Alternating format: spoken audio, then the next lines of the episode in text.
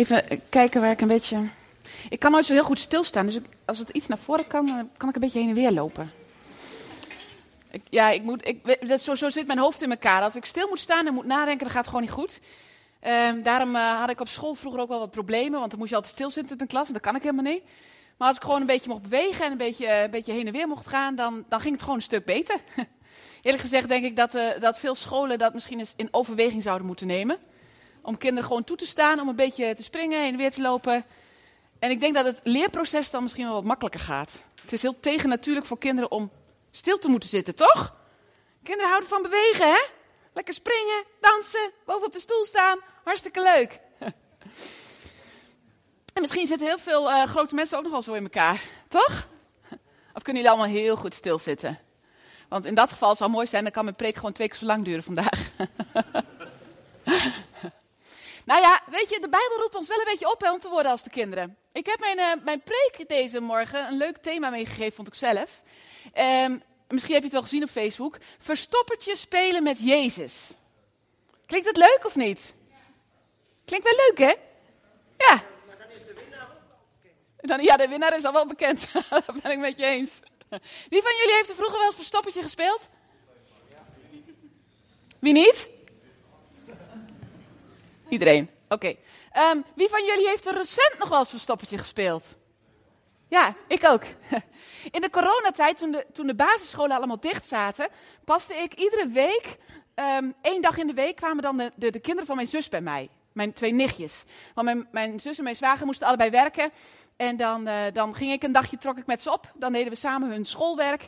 Ehm, maar die twee meiden hadden ook bedacht dat schoolwerk is leuk, maar dat je dan af en toe ook pauze mag hebben. Dus op een gegeven moment zetten ze hun wekkertje en op een gegeven moment als dat wekkertje ging, dan, dan hadden we pauze en dan wilden ze even buiten spelen. En dan hadden ze op een gegeven moment bedacht dat we wel verstoppertje konden doen. En ik weet nog dat ik dacht, oh nee hè, verstoppertje. Want je weet natuurlijk wel hoe dat gaat als, als ik dan als volwassene met twee kinderen verstoppertje ga doen. Wie moet hem dan zijn? Ja, ik dus. En ehm, het is natuurlijk niet volwassen om dan te zeggen, nou, ik wil hem niet zijn. Dus ik moest tellen en dan moest ik hun gaan zoeken. En het zijn best eh, slimme meiden, dus die kunnen zich ook wel goed verstoppen. En ik dacht, oh nee, dan ben ik dadelijk uren aan het zoeken naar die meiden. Maar gelukkig, dat viel reuze mee. Want ehm, ik heb ontdekt dat de meeste kinderen het alleen maar leuk vinden om verstoppertje te spelen, zodat ze gevonden kunnen worden. Dus dat ging goed. Ik, ik was hun aan het zoeken. Maar op een gegeven moment ontdekte ik, ik hoef eigenlijk helemaal niet te zoeken. Ik ga gewoon voor mijn huis op het grasveld staan. En het duurt ongeveer twee minuten, kwam ik achter. En dan begint ergens een struik te bewegen. Of ze beginnen ergens geluid te maken. Want dan vinden ze namelijk al dat het lang duurt. Dus na een minuut of drie, vier kwamen ze vanzelf tevoorschijn. En had ik ze allebei gevonden. Hartstikke makkelijk. En toen dacht ik, ja weet je, verstoppertje spelen met Jezus gaat eigenlijk een beetje op dezelfde manier. En ik wil vanmorgen een verhaal met jullie lezen over iemand die verstoppertje ging spelen met Jezus. En misschien weten jullie al over wie ik het heb. Ja, over Zacchaeus inderdaad.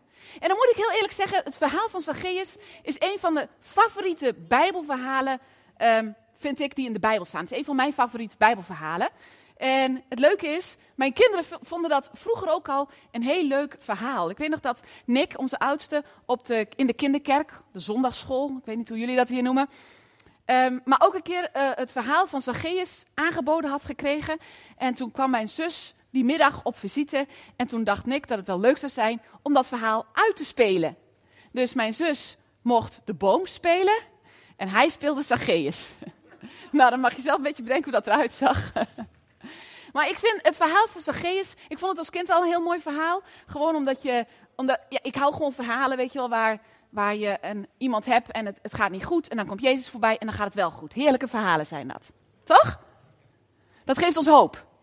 Maar toen ik ouder werd en dat verhaal beter ging lezen, werd het steeds mooier en mooier voor me. En ik wil jullie vandaag eigenlijk meenemen in dat verhaal. En ik hoop dat dat voor jullie ook een beetje gebeurt. Dus ik, ik dacht misschien is het een goed idee als ik gewoon ook echt een stukje uit de Bijbel voorlees. Dan weten jullie dat ik het eh, verhaal niet bedacht heb. Vind ik zelf altijd fijn. En dan wil ik daarna gewoon met jullie eens door dat verhaal heen gaan, oké? Ik lees uit Lucas 19, vers 1. Jezus ging Jericho in en trok door de stad. Er was daar een man die Zacchaeus heette. Een rijke hoofdtollenaar. En hij wilde Jezus zien om te weten te komen wat voor iemand het was. Maar dat lukte hem niet vanwege de menigte, want hij was klein van stuk. Daarom liep hij snel vooruit en klom in een vijgenboom, om Jezus te kunnen zien wanneer hij voorbij kwam. Toen Jezus daar langskwam, keek hij naar boven en zei: Zacchaeus, vlug, kom uit, kom uit de boom naar beneden, want vandaag moet ik in jouw huis verblijven. Zacchaeus kwam meteen naar beneden en ontving Jezus vol vreugde bij zich thuis. Alle die dit zagen, zeiden morrend tegen elkaar: Hij is het huis van een zondig mens binnengegaan om onderdak te vinden voor de nacht. Maar Zacchaeus was gaan staan en zei tegen de Heer: Kijk, Heer, de helft van mijn bezittingen geef ik aan de armen. En als ik iemand iets afgeperst heb, vergoed ik het viervoudig. Jezus zei: Vandaag is dit huis redding ten deel gevallen, want ook hij is een zoon van Abraham. De mensenzoon is gekomen om te zoeken en te redden wat verloren was. Nou, dit is een prachtig verhaal en ik kan me haast niet voorstellen dat jullie het niet kennen, want het Zacchaeus verhaal is super bekend. Ehm, maar als je erover na gaat denken, dan komen er zoveel mooie dingetjes naar voren die je misschien op het eerste oog niet ziet. En daarvoor is het misschien een goed idee als ik eerst even een beetje de context van dit verhaal schets. We komen in dit verhaal een aantal personages tegen. En de eerste is natuurlijk Jezus. Dit verhaal staat in Lucas 19. En tijdens dit verhaal was Jezus op weg naar Jeruzalem. Hij was op weg naar Jeruzalem. Jericho ligt in de buurt van Jeruzalem. En Jezus ging op weg naar Jeruzalem. En weet je wat Jezus ging doen in Jeruzalem? Het was de laatste keer dat hij naar Jeruzalem zou toegaan. Jezus wist precies wat hem daar te wachten stond. Hij wist dat hij gekomen was om zijn leven te geven aan een kruis. Het was de laatste reis die Jezus zou maken tijdens zijn aardse leven hier op, ja, hier op aarde dus. En dan tijdens die reis, en er gebeurt van alles tijdens die reis, allerlei gesprekken met zijn discipelen gesprekken over alles wat komen zou. En de discipelen konden het maar niet vatten.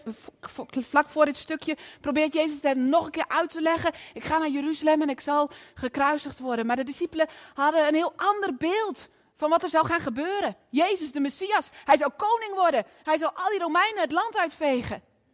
Jezus was het antwoord op hun problemen. En ze begrepen totaal niet wat Jezus bedoelde. En dan komt Jezus in Jericho. En in Jericho vinden eigenlijk twee gebeurtenissen plaats. Als Jezus richting de stad gaat, komen er een heleboel mensen vanuit de stad Jezus tegemoet.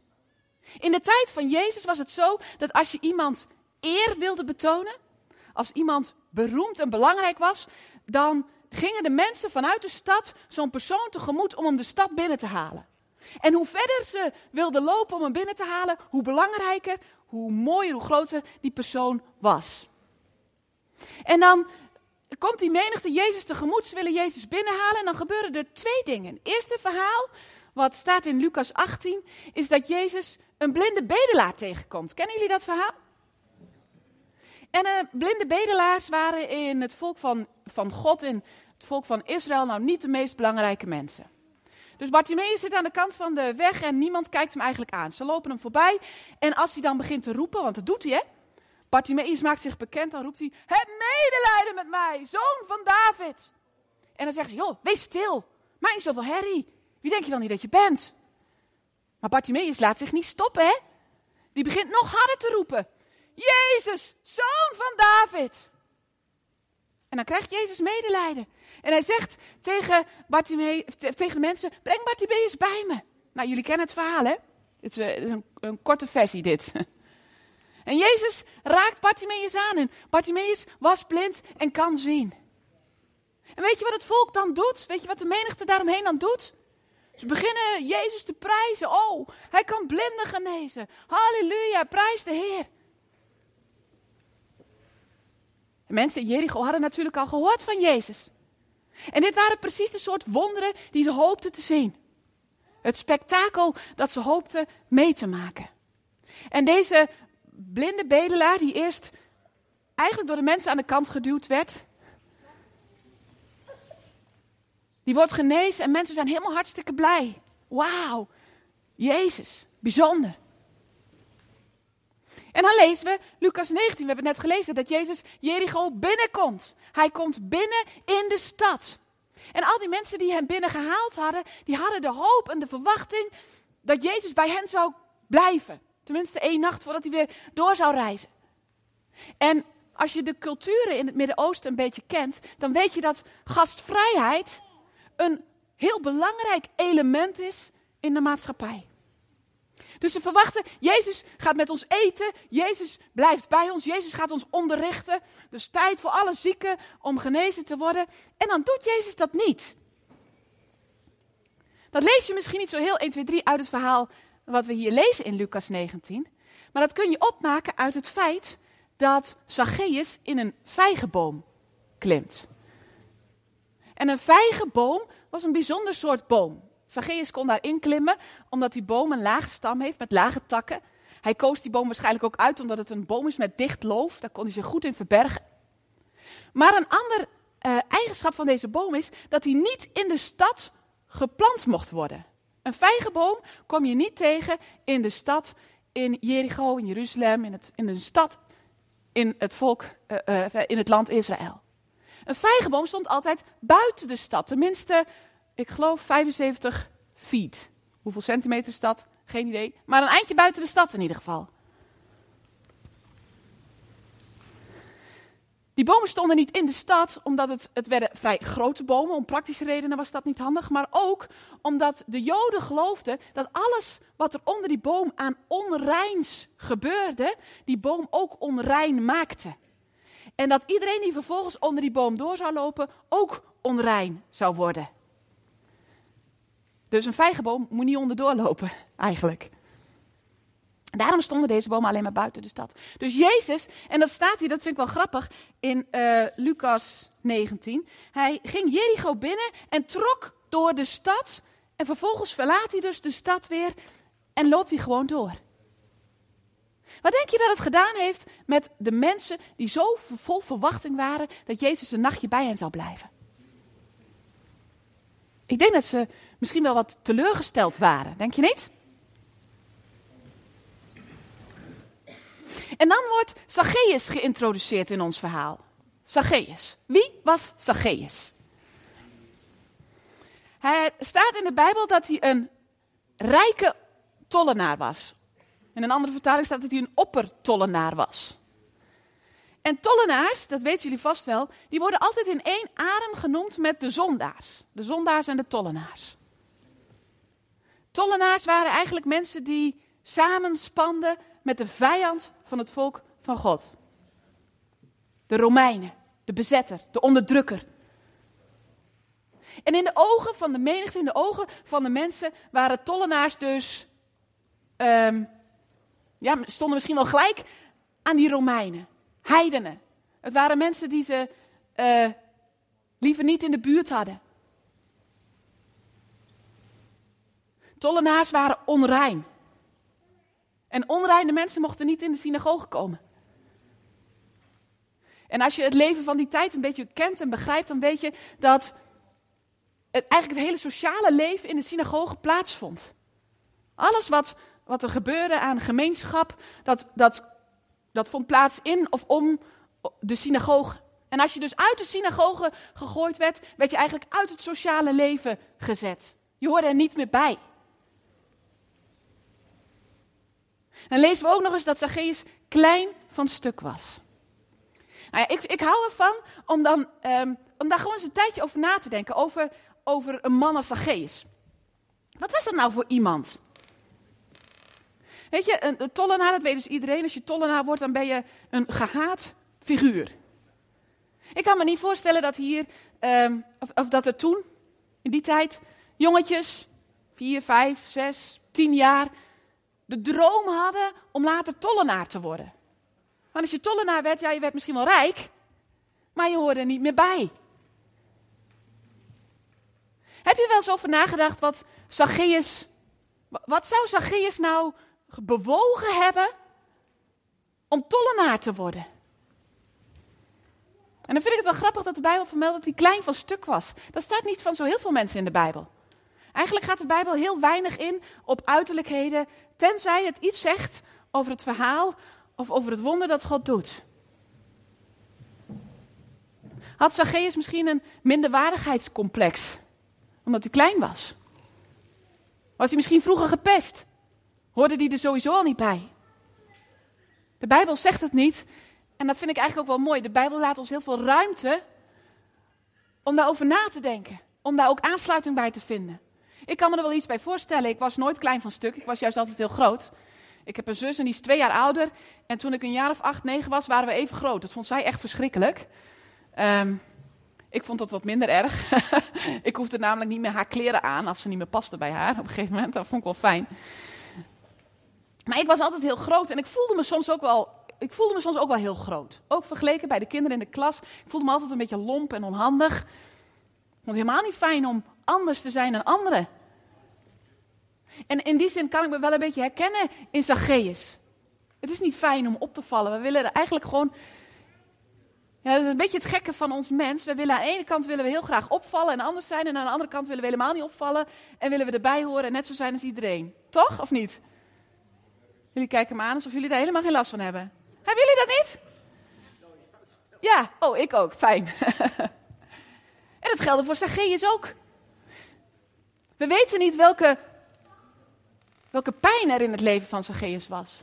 Wat er allemaal gebeurd was voordat hij tollenaar werd. We weten alleen maar dat hij een rijke tollenaar werd. En dan staat er in het volgende vers dat hij vanwege de menigte Jezus niet kon zien. Zacchaeus was klein van stuk. Hij was rijk, maar niemand vond hem aardig. En dan komt Jezus naar de stad. Zacchaeus is ook benieuwd. Het staat er, hij wil, hij wil Jezus zien om te weten wat voor iemand het was. Er was, was het nieuwsgierigheid? Of was er in het hart van Zacchaeus verlangen? Hij had zoveel over Jezus gehoord. Misschien had hij ook wel gehoord over Bartimaeus, ongetwijfeld. Weet je wel, die, die blinde bedelaar die ook door de menigte niet zo geliefd was. Misschien was er wel hoop in zijn hart gezaaid. Dat hij dacht, als Jezus van zo iemand, voor zo iemand iets kan doen, kan Jezus misschien voor mij ook wel iets doen. In ieder geval was er genoeg nieuwsgierigheid en verlangen in het hart van dat miserige kleine mannetje om zijn waardigheid van zich af te gooien. Weet je wat hij doet? Staat hier. Hij rent vooruit en hij klimt in een boom. Hij rent vooruit en hij klimt in een boom. Nou, in de tijd van Jezus was het totaal beneden je waardigheid als volwassen man om te rennen. Lees het verhaal van de verloren zomer waarin de vader zijn zoon tegemoet rent. Zijn vader gooit alle waardigheid overboord om zijn zoon thuis te halen. En hier gooit Zacchaeus zijn waardigheid overboord. Hij heeft geen tijd meer om na te denken over wie het allemaal eventueel nog zien of niet zien. Hij moet snel zijn. Als hij Jezus wil zien, dit is zijn enige kans. En hij rent vooruit. En dan rent hij niet alleen, hij klimt ook nog eens in een boom. Wie van jullie is er wel eens in een boom geklommen? Wie van jullie nooit? Oh, ook al een aantal, nooit behoefte gehad. Ik wilde altijd heel graag in een boom klimmen. En ik, ik, daar heb ik jullie wel eens verteld. Hè. Ik kom uit een groot gezin. Ik heb vijf broers, die waren allemaal ouder dan ik. En die deden altijd allemaal hele leuke dingen. Echt hele leuke dingen.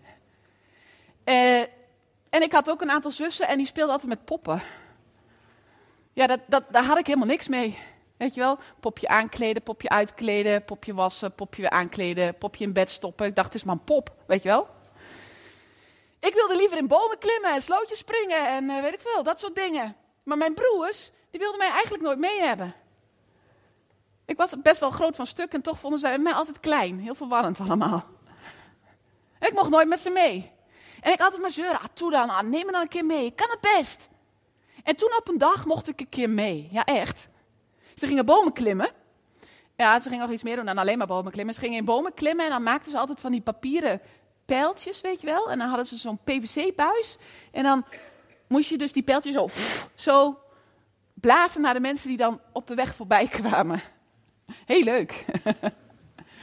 dus ik met hun mee. Nou, het mocht dan een keer. En ik klom in de boom nog iets hoger, nog iets hoger. Ja, hier zit je goed. En met die pijltjes. En, en nou ja, een van de buurmannen verderop, die wist dat ze dat wel vaker deden. Die werd nog boos. Die kwam met mijn vader op de stoep. En al met al, die jongens gauw uit de boom wegwezen natuurlijk. Want als ze er niet meer waren, dan konden ze niet betrapt worden. En ik moest dus ook snel uit die boom. Maar ja, in de boom is één ding. Toen moest ik er weer uit. En in één keer ontdekte ik dat ik best wel heel hoog in die boom zat. En denk je dat ik me nog durfde te verroeren? Uiteindelijk kwam mijn vader met de ladder onder de boom. En mijn vader heeft me weer uit de boom geholpen. Maar wat denk je dat mijn broers toen over mij dachten? Want door mij waren ze betrapt. Ik kan je verzekeren, het is bij die ene keer gebleven. ik mocht nooit meer met ze mee. Zacchaeus gooit zijn waardigheid overboord en klimt in de boom. En dan zit hij daar tussen dat loof. Ik, ik, wil je echt proberen, probeer het je even voor te stellen. Ja? Een rijke man. Lange, dure kleren aan. Weet je, van die lange gewaren hadden ze toen. Zijn, zijn kleren trekt hij op. Hij rent vooruit. En dan klimt hij in een boom. Probeer je even voor te stellen hoe dat eruit ziet. En dan komt Jezus. Met een toch al wel wat verontwaardigde menigte. Die had gehoopt dat Jezus in de stad zou blijven. En Jezus komt onder die vijgenboom. Jezus gaat ook onder die vijgenboom stilstaan. Nou, dat zou een Jood dus nooit doen. Stilstaan onder een vijgenboom, want wie weet wat er onder die vijgenboom allemaal al gebeurd is. En Jezus ziet Zacchaeus. En dat, dat, dat is best bijzonder op zich, want Zacchaeus was niet voor niets in een vijgenboom geklommen. Een vijgenboom met vijgenbladeren die zijn schuld, zijn schaamte, zijn hele persoonlijkheid zouden verbergen. Zie het voor je? Ik hou er altijd van als ik zo'n verhaal lees, om net te doen alsof ik er zelf ook bij was. Doe jij dat ook wel eens? En dan moet je jezelf eens even afvragen, waar zou jij nou zijn in dit verhaal? Sta jij naast Jezus onder de boom? Of zit je naast Zacchaeus op de tak? Of hoor jij bij die menigte die daar omheen verontwaardigd toeschouwt wat er gebeurt? In ieder geval kijkt Jezus op. En wat er dan gebeurt vind ik zo ontzettend bijzonder mooi. Zacchaeus, op het tollenaar. Laten we eerlijk wezen, hij is gewoon een zondaar. Hij heeft een hoop verprutst in zijn leven. Toch? Ja, wij weten al hoe dit verhaal afloopt, dus wij kijken daar misschien wat anders naar. Maar stel je voor dat hier nou gewoon zo'n Zacchaeus binnen zou komen. Hoe zouden we naar hem kijken? Wat zouden we van hem vinden? Onrein, onheilig. Weet je wat wij vaak doen met mensen die van de straat onze kerken binnenkomen? Ze zijn van harte welkom, toch? Jullie moeten nu heel hard ja zeggen allemaal, dat is de bedoeling. Ze zijn van harte welkom, toch, al die mensen van de straat? En dan nemen we ze bij de hand en dan zeggen we, kom mee, kom mee. Hier is het kruis van Jezus, hier. Hier moet je zijn, hier moet je neerknielen, je zonde beleiden. Fantastisch. Als we dat gedaan hebben, zeggen we, nou hoor je erbij. Je bent rein, je bent heilig. Je bent, je bent een onderdeel van de gemeente van God, toch? Zo doen we dat toch? En dan vieren we feest. Maar weet je wat Jezus doet? Jezus staat onderaan de, aan de boom. Zacchaeus is niet op zijn knieën geweest. Zacchaeus is niet bij het kruis geweest. Zacchaeus staat eigenlijk nog daar bij de deur. Te twijfelen. Er is een verlangen in zijn hart. Maar heeft zijn zonde nog niet beleden. Hij heeft nog niks gezegd. En dan zegt Jezus tegen hem: Zacchaeus. Zacchaeus. En weet je wat Zacchaeus betekent? Ik vraag me wel eens af of die man echt Zacchaeus heet, eerlijk gezegd. Weet je wat Zacchaeus betekent? Het is afgeleid van het woord Zakai. En Zakai betekent rein, rechtvaardig. Jezus staat onder die vijgenboom. En hij ziet Zacchaeus in de boom. En hij weet precies wat Zacchaeus allemaal uitgespookt heeft in zijn leven. En hij spreekt hem aan en zegt: hey, jij, rechtvaardige, reine, Kom uit die boom. Ik moet vandaag bij jou zijn. Vind je het niet bijzonder? En Zacchaeus denkt, wat gebeurt er? Denk even terug aan mijn nichtjes. Zacchaeus had zich ook in die boom verstopt. Maar in zijn hart was een diep verlangen om gevonden te worden. En dat gebeurt daar. Ik vind het zo ontroerend. Jezus roept hem, hé, hey, rechtvaardige, reine, jij, ik keur jou helemaal goed. Kom uit die boom. Vandaag moet ik bij jou zijn. Ik wil eten met je. Je bent mijn vriend. En Zacchaeus komt als de bliksem uit die boom. Vlug, snel, vol overgave. En dan staat hij daar voor Jezus. Nou, en, dan, en dan gebeurt het, hè? Dan uh, begint Jezus even zijn uh, bekeringsspreek. Zacchaeus, je hebt helemaal niet goed gedaan in je leven. Geef niks hoor. Ik, ik ben onderweg naar Jeruzalem. Ik zal sterven aan het kruis. Komt allemaal goed. als jij nou je zonde beleidt, weet je wel, dan mag je je één maken met mij en dan, dan ben jij rein en heilig. Oh, fijn, Heer Jezus, dank u wel. Ja, dat wil ik graag, zegt Zacchaeus dan. Staat dat allemaal in dit verhaal? Nee! Sorry voor alle predikers, sorry voor mezelf. Jezus houdt geen preek. Jezus zegt helemaal niks. Alleen maar, ik wil in jouw huis zijn. En dan staat er, ik vind het zo mooi. Hij ontving Jezus vol vreugde in zijn huis. Met een verlangen is hij de boom ingeklommen. Maar waarschijnlijk. Waarschijnlijk had hij gedacht dat Jezus zo onder hem door zou lopen dat hij een glimp van Jezus op kon vangen en dat dat het was.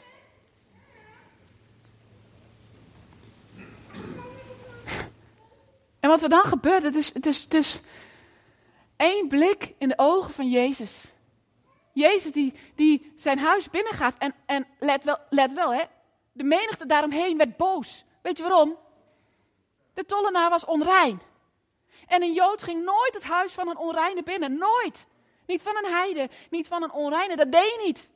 Want net als bij die boom, als jij het huis van een onreine binnengaat, word jij ook onrein. Dat geloofden ze. Zo stond het ook in, in de wet. En dan gaat Jezus het huis van die onreine binnen. En je moet je voorstellen, hè, stel je voor dat jij een van die menigte was. Ze waren in verwarring. Ze hebben Jezus een wonder zien doen. Bartimeus is, is ziende geworden. Ze hebben zoveel over hem gehoord. En dan eerst wil hij al geen gebruik maken van hun gastvrijheid. En daarna bedenkt hij zich, blijft hij toch overnachten in Jericho. En waar gaat hij dan slapen, uitgerekend? Bij een zondaar. Dat paste niet in hun plaatje van Jezus. Dat paste niet in het beeld wat zij hadden van een Messias. En Jezus en Zacchaeus eten lekker een kebabje. Ik weet niet, nee, dat mogen ook niet natuurlijk. Varkensvlees. Ik weet niet wat ze aten. Maar ze hadden een goede tijd. Kebab is geen varkensvlees eigenlijk, hè? Ja, eigenlijk niet, hè? Nee, klopt. Ja, onze versie ervan. Maar zij wonen natuurlijk in het Midden-Oosten, dus dan was het vast lamsvlees of zo. Ja, goede kebab is wel de moeite waard, dat wel. Toch? En dan midden in die maaltijd, in dat huis van Zacchaeus, staat Zacchaeus in één keer op. En zegt, Jezus, weet je wat ik ga doen? Weet je wat ik ga doen? En dat is mooi, hè? Want de vreugde die Zacchaeus voelde over de acceptatie van Jezus, wordt nu omgezet in daden. Jezus, eh, Zacchaeus zegt, ik geef de helft van wat ik heb, geef ik aan de armen. En ieder die ik wat afgepest heb, geef ik het viervoudig terug. Als kind heb ik me altijd afgevraagd, rekenkundig, hoe moet dat dan? Want Zacchaeus moet meer weggeven dan hij heeft. Maar het is wel heel mooi, want in Leviticus. Waar staat het ook alweer? Wacht even hoor, dat heb ik opgeschreven. Dacht ik. Of niet? Ik dacht in Leviticus 5, vers 20 tot en met 24. Daar wordt beschreven wat je moet doen als je iemand bestolen hebt. Als iemand betrapt werd op diefstal, dan werd er van hem verwacht dat hij alles wat hij gestolen had teruggaf, maar dat hij daar bovenop ook nog eens een vergoeding van 20% gaf. Een vijfde deel extra moest hij geven. En dan was alles weer vereffend. En Zacchaeus die geeft hier niet, niet 20%. Hij zegt hier, ik geef vier keer zoveel terug. 400%. Zie je dat? En dat vind ik mooi, want je kan blij zijn over wat God je gegeven heeft. Maar die blijdschap, hier zet Zacchaeus zijn blijdschap om in daden. En als God jouw leven geraakt heeft, kan het niet uitblijven dat dat ook gevolgen heeft voor de wereld om je heen. Dat je goed wil doen aan de mensen om je heen. En Zacchaeus, Zacchaeus wil het goed maken. Zacchaeus wil er helemaal voor gaan. Vind je dat niet mooi? Ik vind die Zacchaeus wel een leuk vent. En dan tot slot lezen we dat Jezus dan zegt: Vandaag is dit huis redding ten deel gevallen. Hij, ook hij is een zoon van Abraham. De Joden hadden besloten: een tollenaar is onrein, onheilig, kan niet meer bij ons volk horen. Hij wordt uitgestoten. Maar Jezus zegt: Deze, die zich oprecht bekeerd heeft, Hij is een zoon van Abraham. Hij hoort bij mij. Hij hoort bij mijn volk. En dan het zinnetje vind ik mooi. En dat, dat is ook voor ons, denk ik, goed om ons heel goed te beseffen. Dat Jezus dan zegt: De mensenzoon is gekomen om te zoeken en te redden wat verloren was. Mooi hè? Wat verloren was. Zacchaeus is niet langer verloren. Zacchaeus heeft verstoppertje gespeeld met Jezus. En hij is gevonden. Hij is gevonden. Hij is niet langer verloren. En als ik dus nadenk over zo'n verhaal, ben ik altijd bezig van waar zit ik nou in dit verhaal? Er zijn veel momenten in mijn eigen leven geweest dat ik me voelde zoals Zacchaeus, die daar tussen de vijgenbladeren zat. Ook grappig dat het dan vijgenbladeren zijn, hè? De bladeren waarmee Jezus de eerste zonde bedekte. En we zitten vaak tussen de bladeren omdat we ons schamen, omdat we ons schuldig voelen, omdat we weten, ik hoor er niet bij, ik ben niet goed genoeg. En misschien zitten hier vanmorgen ook wel een heleboel Zacchaeussen op een tak tussen de bladeren, verstopt. Misschien neem jij genoegen mee om daar op die tak te zitten en een glimp op te vangen van Jezus. En dan straks als iedereen naar huis is, klim jij weer uit je boom en dan ga je ook naar huis. En volgende week zondagmorgen kom je weer, voordat iedereen komt, klim je in je boom en zit je daar lekker beschut tussen je bladeren. En je bent er wel, maar je bent er eigenlijk niet. Je kijkt van een afstand toe. Omdat je je niet goed genoeg voelt.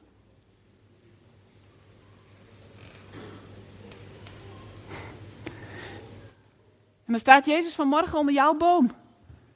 En dan roept hij tegen jou: Hé, hey, rechtvaardige, kom eens naar beneden. Ik moet vandaag in jouw huis zijn. Wist je dat?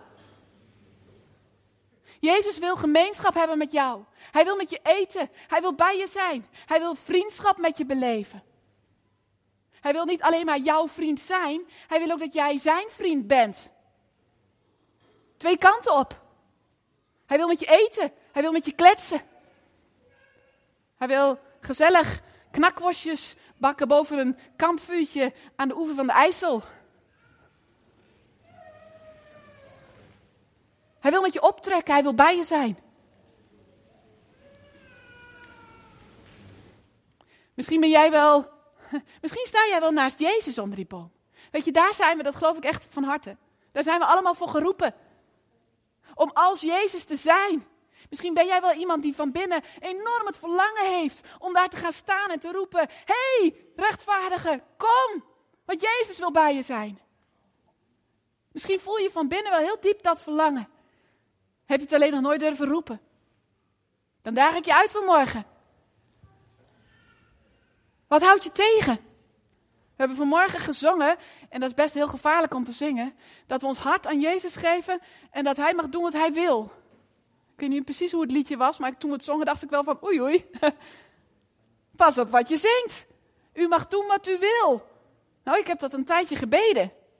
Dan bad ik iedere ochtend, Heer, hier ben ik. Ik wil dat ik wil wat u wil. Moet je misschien even over nadenken. Ik wil dat ik wil wat u wil.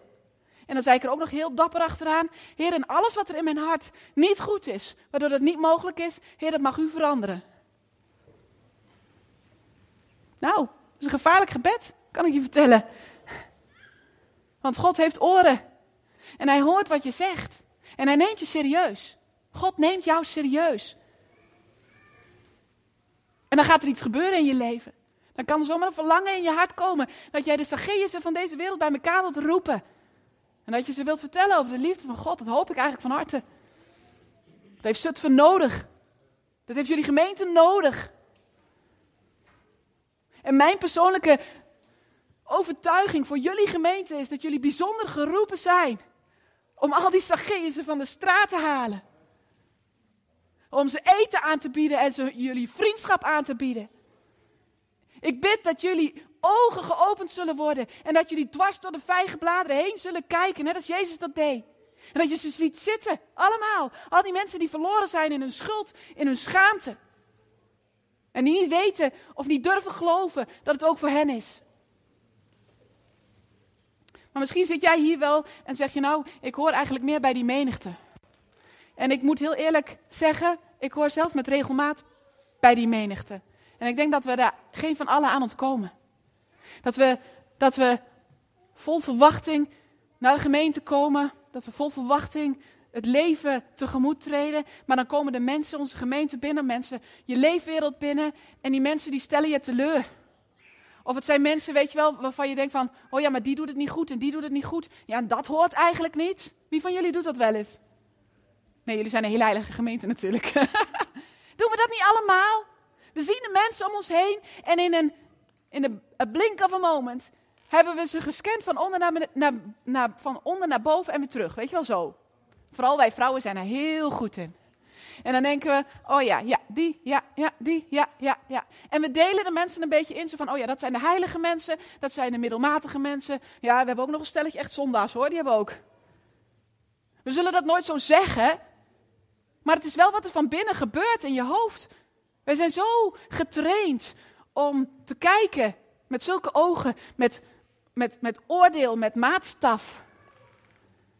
Wij zijn niet veel beter dan de menigte van toen.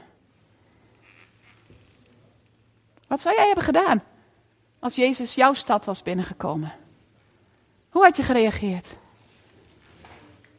Het bittere van dit hele verhaal is de reactie van de mensen. In het eerste verhaal van Bartimaeus prijzen de mensen Jezus om het wonder dat hij heeft gedaan. Hij heeft een, een arme ziel heeft hij een beter leven gegeven. In het tweede verhaal, waar het gaat over een vijand, over een onderdrukker, over iemand die gehaat is, doet Jezus een misschien nog wel veel groter wonder. En hoe reageren de mensen? Ze zijn boos, beledigd.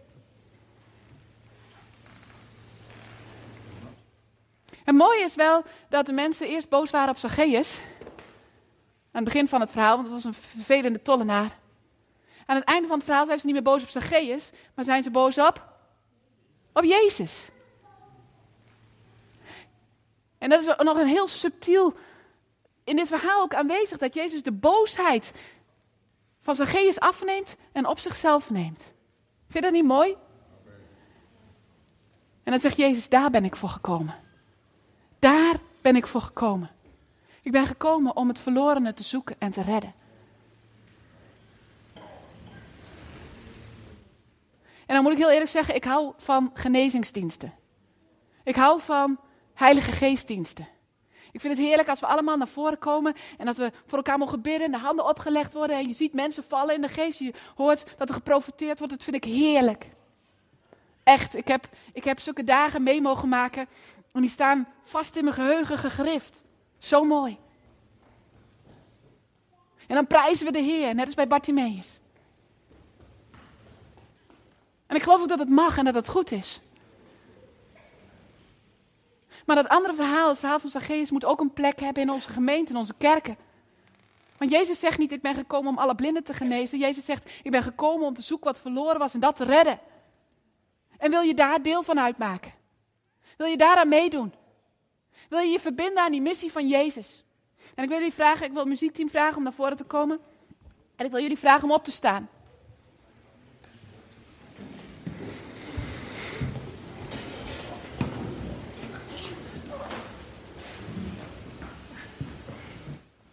En dan moet je heel goed beseffen dat, dat je de missie van Jezus, het verlorene te zoeken en redding te brengen, dat je dat nooit kan doen zonder de Heilige Geest. Dat weet ik allemaal best. Daar heb je de Heilige Geest heel hard voor nodig. Maar soms denk ik wel eens dat wij in onze gemeente, in onze kerken zo op zoek zijn naar het spektakel, naar de wonderen, naar de prachtig mooie dingen die gebeuren, waar we over op kunnen scheppen met elkaar. Maar dat we wel eens vergeten om te kijken naar de Zacchaeus in de boom. Dat we daar zomaar aan voorbij lopen. Dat we de mensen laten zitten in hun nood. In hun schuld, in hun schaamte. En dat we vergeten om die roepende stem te zijn. Zacchaeus, ik moet in jouw huis zijn. En ik wil je vanmorgen echt vragen om die toewijding ook te maken aan, aan Jezus. Om naast Hem te staan, met Hem mee te roepen. Te kijken zoals Hij kijkt naar de mensen om je heen.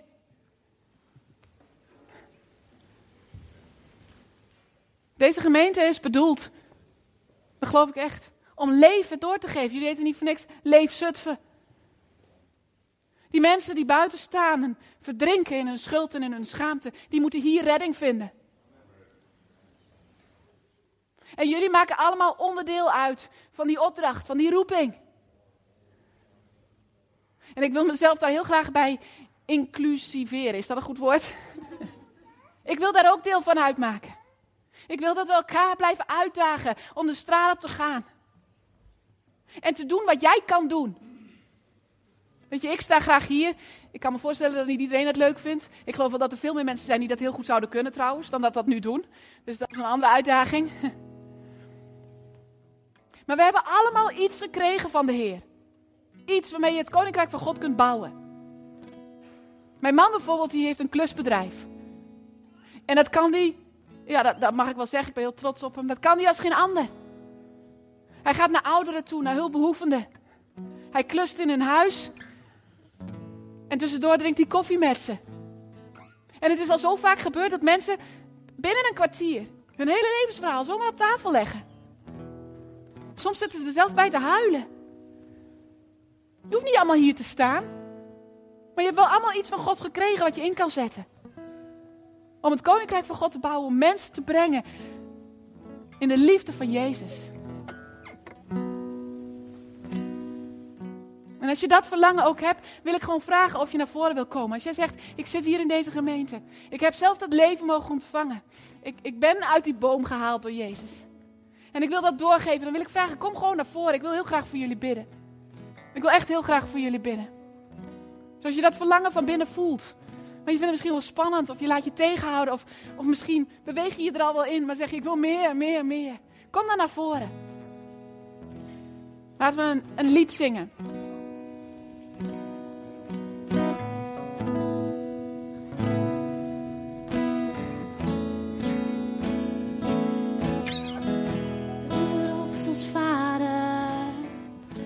Als dank voor uw liefde,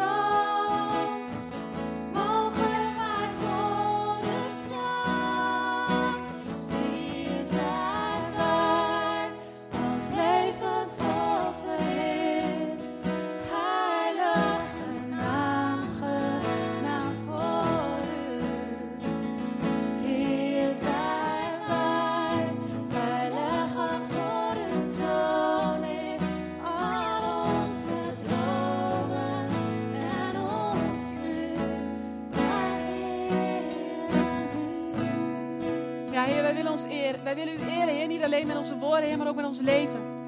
Heer, wij willen, wij willen, we willen u volgen, Heer. Dat hebben we vanmorgen ook gezongen. We willen u volgen. We willen u volgen in uw roeping. We willen u volgen, Heer, op weg naar Jeruzalem. We willen u volgen, Heer, om mensen te roepen. Heer, en in uw liefde, in uw tegenwoordigheid te brengen. En als je, dat, als je echt naar voren bent gekomen ook, dan wil ik kom, kom, kom nog ietsje verder naar voren. Kom even lekker hier vooraan bij het podium staan. En dan wil ik je vragen om mij na te bidden. En ik wil eigenlijk de hele gemeente vragen om ook gewoon mee te bidden. Dat, eh, ik denk dat het een mooi principe van eenheid is als we, als we een tijd van gebed hebben, dat we ook achter elkaar staan daarin. Dus ik wil jullie vragen, ik ga bidden en dan mag je me nabidden. En dan wil ik jullie vragen om dat allemaal te doen. Lieve Vader in de hemel, Lieve Vader in de hemel, dank u wel dat u onder mijn boom gestaan hebt. Dat u mij geroepen hebt. Dat u mij rechtvaardig verklaard hebt. Dank u wel voor uw liefde. Dank u wel voor uw vriendschap. Dank u wel dat ik met u mag eten. En dat u mij helemaal goedkeurt. En dat ik vandaar op weg mag gaan met u. En Jezus, ik wil op u lijken. Ik wil u volgen. Ik wil doen wat u deed. Ik wil hen roepen die vastzitten in schuld en schaamte. Die niet kunnen geloven dat uw liefde voor hen is. Ik wil een werktuig zijn in uw hand. En Heer, ik bid, Heer, dat u mij daartoe bekwaam maakt. En ik dank u wel dat uw Heilige Geest in mij woont. Amen. Ik, wil, ik wil heel graag gewoon ook persoonlijk voor jullie bidden, als je het goed vindt. En ondertussen wil ik ook voor degene vragen die zich meer voelen als de Zacchaeus die nog in de boom zit. Als jij nog vastzit in schuld en schaamte. We hebben vanmorgen in de tijd van aanbidding keer op keer gehoord dat we los mogen laten. Maar we mogen ook losgelaten worden. En als jij een Zacchaeus voelt, dan wil ik je ook uitdagen. Ga niet weg vandaag uit deze gemeente. Ga niet naar huis voordat je bij het kruis bent geweest. En ik neem aan dat er zulke gebedsteam kan staan. En dan willen ze ook voor je bidden. Dan willen ze voor je bidden. Ja, het gebedsteam staat nu denk ik nog even vooraan. Dus ga gewoon niet weg. Weet je, we hebben geen haast. Bij God is nooit haast. Drink gerust eerst een kopje koffie. Is er koffie trouwens? Nee, geen koffie. Oh, dat is moeilijk. Blijf daar gewoon lekker op je stoel zitten. Ik neem aan dat jullie nog even lekker doorzingen. Doe je ogen dicht. Zacchaeus, doe je ogen dicht. En zie hoe Jezus onder jouw boom staat. Maar echt, ga niet naar huis voordat je met iemand gesproken of gebeden hebt. Oké? Dankjewel. Hier zijn wij.